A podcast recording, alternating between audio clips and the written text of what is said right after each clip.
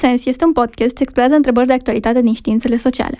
Eu sunt Maria Marteli și aceasta este a doua parte din episodul nostru despre infrastructură și mai exact infrastructura de transport. Am vrut să fac un episod care să răspundă acestui discurs uh, mediatic continuu despre autostrăzi, despre de ce nu avem autostrăzi, despre cum e situația cu transportul în România și de ce nu e România la fel de dezvoltată ca celelalte țări și de ce nu facem și de ce nu, nu reușim să, să ținem pasul și să avem standarde europene.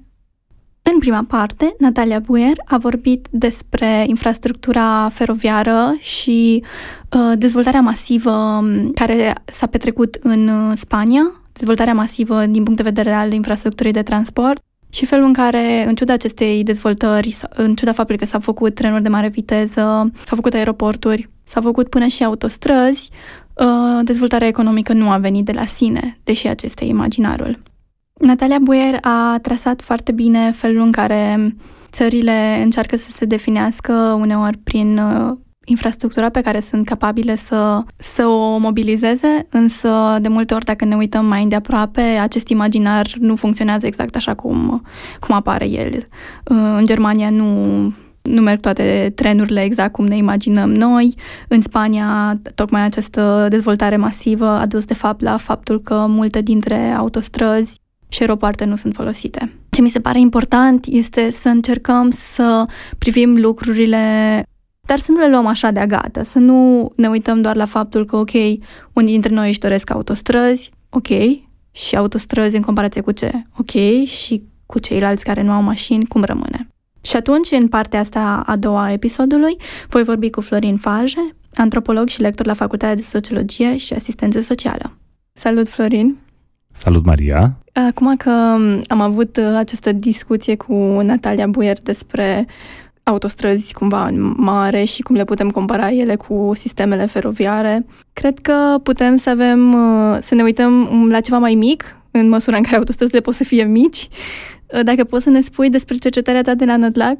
Da, sigur că pot, măcar câteva cuvinte. Într-adevăr, ceea ce mă preocupa și ce m-a adus la Nădlac a fost în bună măsură exact genul de întrebări pe care le-ai uh, și de problematici pe care le-ai uh, ridicat tu. Mă interesa să văd cum funcționează efectiv această nebunie, nu a autostrăzilor. Contextul a fost, aș spune eu, propice, am fost norocos. Când am ajuns uh, la Nădlac cu această finanțare din partea Fundației Erste, proiectul de a finaliza această secțiune, acest tronson al autostrăzii A1 care uh, în cele din urmă va lega portul Constanța cu Nădlacul și apoi cu rețeaua uh, maghiară de autostrăzi, era spre final. După mulți ani de controverse care au uh, vizat exact acest uh, tronson, apoi uh, întâmplarea a făcut să fiu uh, acolo și ulterior, mom- la momentul deschiderii autostrăzii și al uh, construcției și apoi deschiderii noului punct de trecere a frontierei și ulterior să văd, uh, zicem, la firul ierbii, efectele care le-a avut și le are în rândul undeosebi al fermierilor din uh, Nădlac. În acest sens a fost o poveste fascinantă, în bună măsură, tocmai datorită faptului că realitatea din teren se abate atât de mult în raport cu imaginea sau reprezentările pe care le avem noi legate de ceea ce înseamnă o autostradă. Mm. La, ce, uh, la ce te referi? Păi, pe de-o parte, sigur sunt uh, larg răspândite, cum spunea și uh, Natalia, nu doar la noi, și în multe alte părți, aceste idei legate de progresul economic pe care îl aduce sau îl aduc autostrăzile în general și asemenea investiții. Uh, sunt uh, larg răspândite idei legate de formele nu mai noi și moderne de mobilitate pe care le-ar putea aduce. Sunt uh, larg împărtășite așteptări potrivit cărora o autostradă va atrage aproape cu necesitate investiții de natură economică.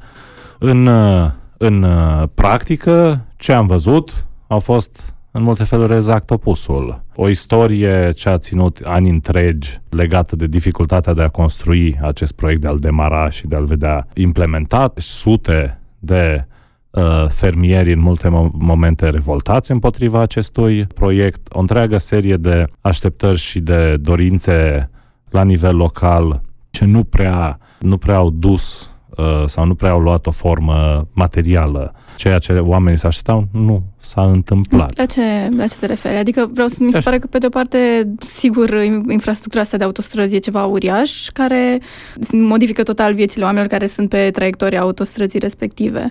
Și, pe de o parte, ei au de pierdut, cu siguranță. Dar probabil că argumentul mare este că și mai mulți oameni au de câștigat sau ceva de genul acesta. Uh, din nou, depinde de nivelul la care ne uităm. Nu toți oamenii au de pierdut în plan local. Și aici ar trebui să fim, uh, uh, să, să fim atenți, sau măcar percepția lor nu e de așa natură încât au pierdut. Cei care au fost despăgubiți uh, la început, în prima rundă de despăgubiri, erau relativ mulțumiți de sumele care uh-huh. le-au, le-au primit. Dar trebuie să ne uităm la situația fiecăruia dintre uh, aceste persoane. Unii, sigur, dacă ești pensionar, de exemplu, uh, dar ai uh, uh, pământ în zona prin care va trece autostrada, poți să te declar mulțumit că vei primi niște bani uh-huh. pentru un pământ pe care nu-ți propuneai neapărat să-l lucrezi sau să-l dai în arendă. Dacă viața ta depinde într-o măsură covârșitoare de agricultură și ai făcut asta o bună parte a vieții tale, cu siguranță autostrada te va afecta în mod diferit. Asta produce și o întreagă serie de alte potențiale exemple. Asta produce o întreagă serie de tensiuni în plan local.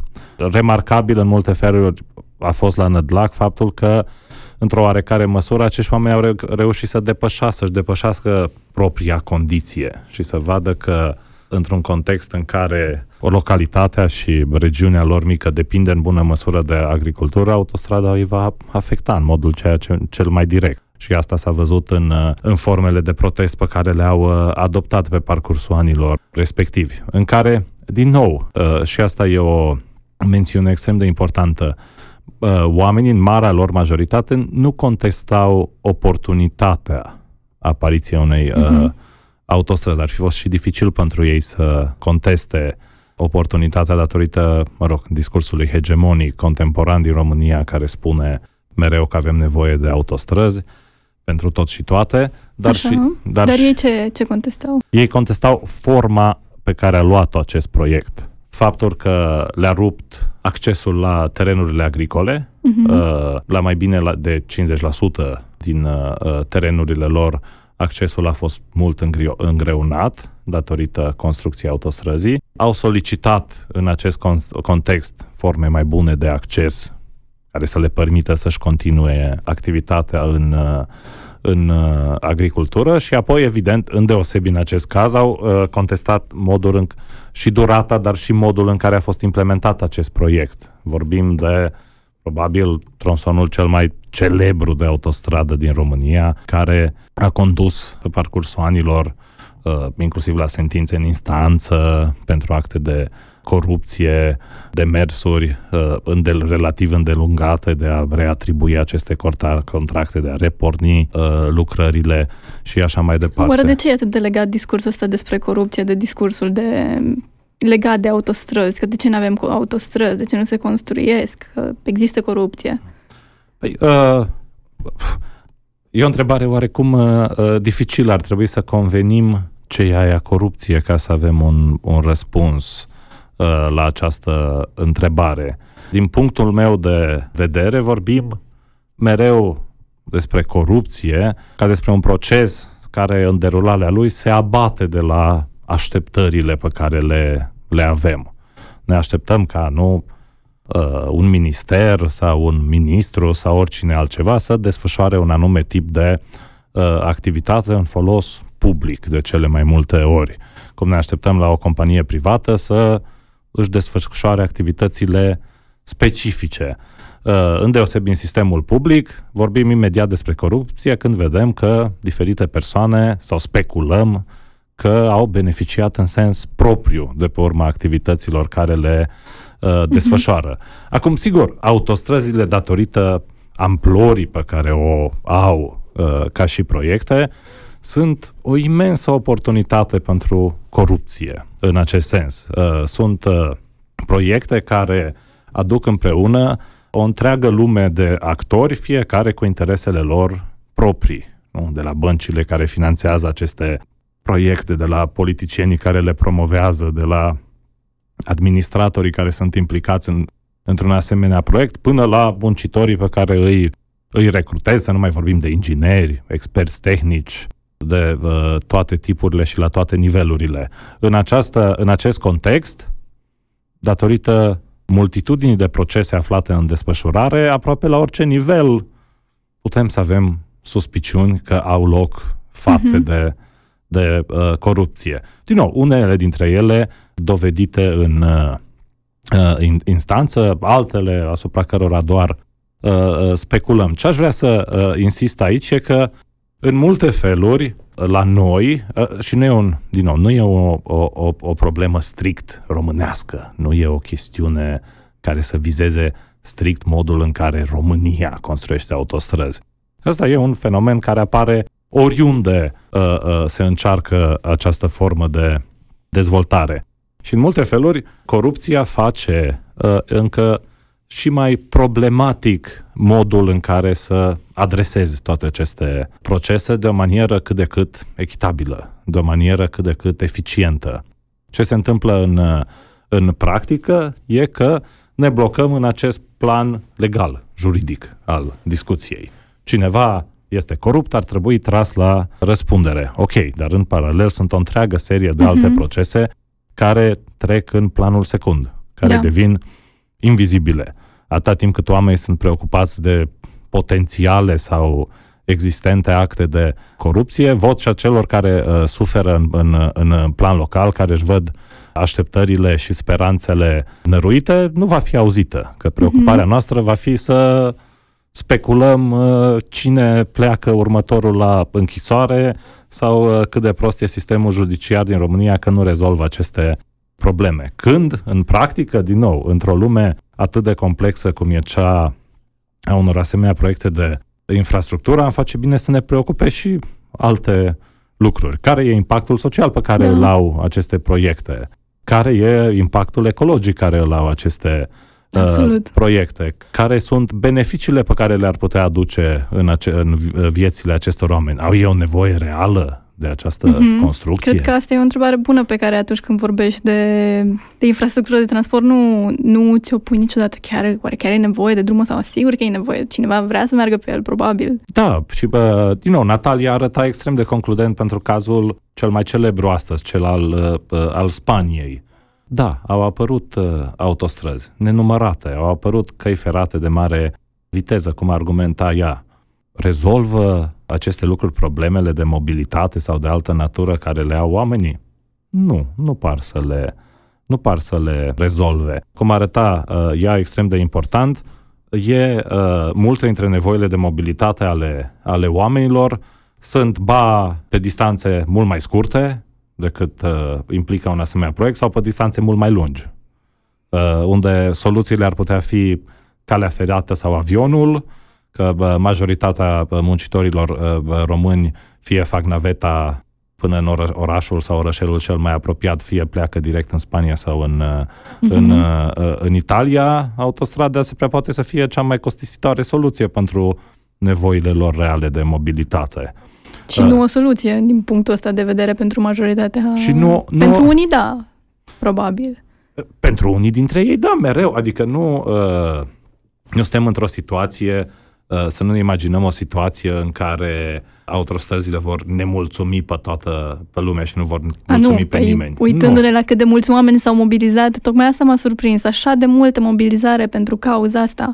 Pentru autostrăzi, pentru autostradă în Moldova. Da, nu, nu știu dacă s-au mobilizat atât de mulți oameni. Nu știu ce înseamnă mobilizare. La nivelul României, mi se pare că mobilizările la care asistăm sunt relativ modeste. Însă, într-adevăr, vizibilitatea acestui ă, demers a fost mare. Înțeleg ă, și bă, cred că așteptările anumitor categorii de persoane, persoane mai degrabă urbane, middle class, ă, mai degrabă tinere decât în, în vârstă, a fost bine reflectate în cazul acestui, mă rog, protest, dacă e să-l numim așa, Trevă, protest, da. Mm, Da. Uh, ei au fost reprezentați bine, da.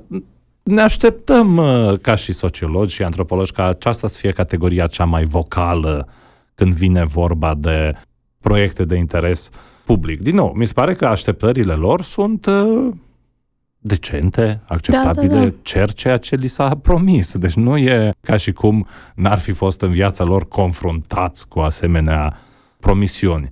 Sigur, uh, aceste uh, forme de uh, mobilizare în unul și același timp vin uh, la rândul lor cu o serie de probleme pentru că vizează de cele mai multe ori o chestiune extrem de îngustă. În multe fel nu fac decât să reproducă discursul legat de importanța autostrăzilor în context regional Exact, sau exact. național. Chestia asta m-a, m-a uh, surprins pe mine pentru că nimeni nu zice că nu ar fi foarte frumos să ajungi de la un oraș unde stai acasă la mama, să ajungi foarte repede și să nu-ți ia 5.000 de ore cu trenul. Nu, nu e vorba de chestia asta, e vorba de felul în care prinde așa de bine discursul de autostrăzi încât nu mai ajungi să te gândești la alte alternative de transport care ar fi mai viabile și mai potrivite pentru lumea în care trăim acum și pentru lumea în care trăim cu schimbare climatică.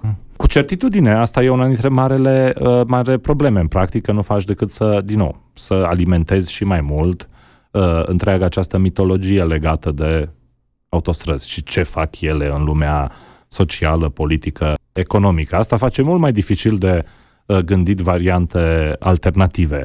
În, a, în același timp, uh, uh, România are un uh, plan în multe feluri uh, radical de promovare a uh, infrastructurii rutiere în detrimentul altor tipuri de uh, uh, transport, îndeosebe celui uh, feroviar. Dacă ne uităm în masterplanul de transport a României, în orizontul 2030, majoritatea covârșitoare a pasagerilor și a mărfurilor se presupune că vor fi transpo- uh, transportate pe șosele și autostrăzi. Cred că estimarea, dacă bine rețin, pentru uh, transport de mărfuri e până la 96%, ceea ce înseamnă tot.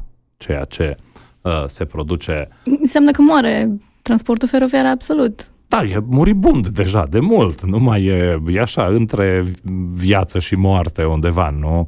Investițiile au fost uh, extrem de limitate, nu mai vorbim de uh, uh, construcția sau reabilitarea căilor ferate. Au apărut uh, încercări, dar uh, rar. Uh, cred că acest tronson de cale ferată uh, pe lângă Sighișoara e primul nou tronson în România după foarte, foarte multă vreme, care apare la rândul lui, mai degrabă de datorită uh, presiunilor europene de a uh, edifica acest uh, uh, coridor paneuropean care să lege uh, Constanța cu centrul și vestul uh, continentului, nu neapărat dată, datorită unei mari, mari dorințe uh, la nivelul uh, Guvernului sau Parlamentului României de a investi în această zonă. Uh, apoi, da, Maria? Vreau să zic, cred că chestiunea asta de a fi, de presiunea de a fi o țară europeană, parcă pune și mai mult uh, pe imaginarul ăsta, o, trebuie să avem autostrăzi. Și și mai clar că um, în cazul ăsta e vorba de Moldova, p- planul de autostrăzi practic e înspre vest. Acolo vrem să, acolo sunt uh, planurile deja proiectate, autostrăzile, din câte știu, sunt uh, două, e cea pe Timișoara și mai una, Uh-huh. Mai e uh, autostrada care e aici lângă noi, uh, la Cluj, care va trebui să ajungă în cele din urmă la Oradea și la Vama Borș. Iar acum, cel mai nou proiect, în privința căruia uh, se speculează, e cel care ar trebui să uh, lege, dacă nu mă înșel, Suceava, via Vatra Dornei, cu Baia Mare, Satul Mare și Vama Petea. Direcția e aceeași, înspre vest. Na, și asta dă măsura, mă rog, orientării politice contemporane în România no, și istorice înspre vest. Însă, planuri există, evident, și pentru construcția de autostrăzi în uh, regiunea Moldovei. Uh, Marea frustrare, din câte uh, văd eu, e că aceste planuri nu par Da. să se concretizeze. Uh, Nu au fost nici măcar demarate lucrările pentru asemenea proiecte. Sigur, din punctul meu de, uh, de vedere, asta e o problemă eminamente deschisă. Nici n-aș putea să mă pronunț dacă e bine că s-a întâmplat așa sau e rău. Uh, pentru asta, nu știu, am putea să ne trezim peste două decenii că e un plus că s-a construit mai puțin autostradă în Moldova decât în alte, în alte părți sau o să... De asta în speranța acum că se va construi ceva mai bun, ceva mai... Um... Din nou, uh, mi se pare că avem o... Uh, suntem ușor blocați în această imaginar eminamente modern, ca și cum să construiești e bine, cu necesitate. Nu știu dacă asta e soluția. Aș fi mai, mai circumspect. În multe, în multe situații e mai degrabă bine să întreții ceea ce ai deja. Dacă ne uităm mm-hmm. la capitolul mentenanță, de exemplu, uh, a drumurilor, șoselor uh, existente, poate că Moldova stă mai bine decât alte regiuni ale, ale țării. Asta se poate datora pur și simplu și faptului că o parte a resurselor nu au fost investite în construcția de autostrăzi. Și a rămas destul să mai și întreții uh-huh. ceea ce ai. Sau poate fi câteodată un plus să nici măcar să nu mai construiești suplimentar. Din nou, ar trebui să convenim că avem o nevoie reală de mobilitate, larg împărtășită, că această nevoie de mobilitate e una de mobilitate rutieră, că oamenii asta e strâns legată de problema automobilității. Au oamenii mașini? Au? Le punem la dispoziție? Cine sunt cei care au? Dacă adresăm toate aceste întrebări, se prea poate să convenim că ok, nu e nici măcar necesar să construim dintre autostrăzile care le-am construit în Transilvania, de exemplu. Poate. De da. ce le-am face în altă parte? Da, cred că e, e una dintre întrebările care ne arată, de fapt, cumva cine sau cum vor fi folosite aceste autostrăzi și de către cine. Chiar mă gândeam, acum gândindu-ne la Moldova și ne gândindu-ne că, pe de parte, are multe zone rurale și făcând comparația cu ce ziceai tu în Nădlac, mă gândesc în ce măsură construcția asta de autostrăzi iarăși ar ajunge să afecteze um, vieți uh, individuale în mod mai degrabă negativ decât pozitiv, deși, cum spui tu, e, nu e foarte clar exact. Dar eu mi-amintesc când, uh, mi-amintesc așa, acum mi-am când s-a făcut autostradă la Deva, îmi amintesc că aveam un deal pe care erau salcâmi și au tăiat salcâmii ca să ia pământul de sub ei și știu că am fost tristă din cauza asta. Deși pare ceva așa minor și nu e o chestie de supraviețuire. Nu, uh, uh, înțeleg, înțeleg perfect și asta eu în, în multe feluri, uh, dincolo de tristețea care ne provoacă tăierea salcâmilor sau orice altceva care poate părea absolut banal, într-adevăr, majoritatea acestor proiecte nu țin niciodată cont de uh, sentimentele, formele de atașament, opiniile, dorințele pe care le-ar putea avea oamenii care sunt uh, direct afectați de aceste lucruri. Oamenii au în cadrul acestor proiecte o existență mai degrabă statistică, nu mai mult decât atât.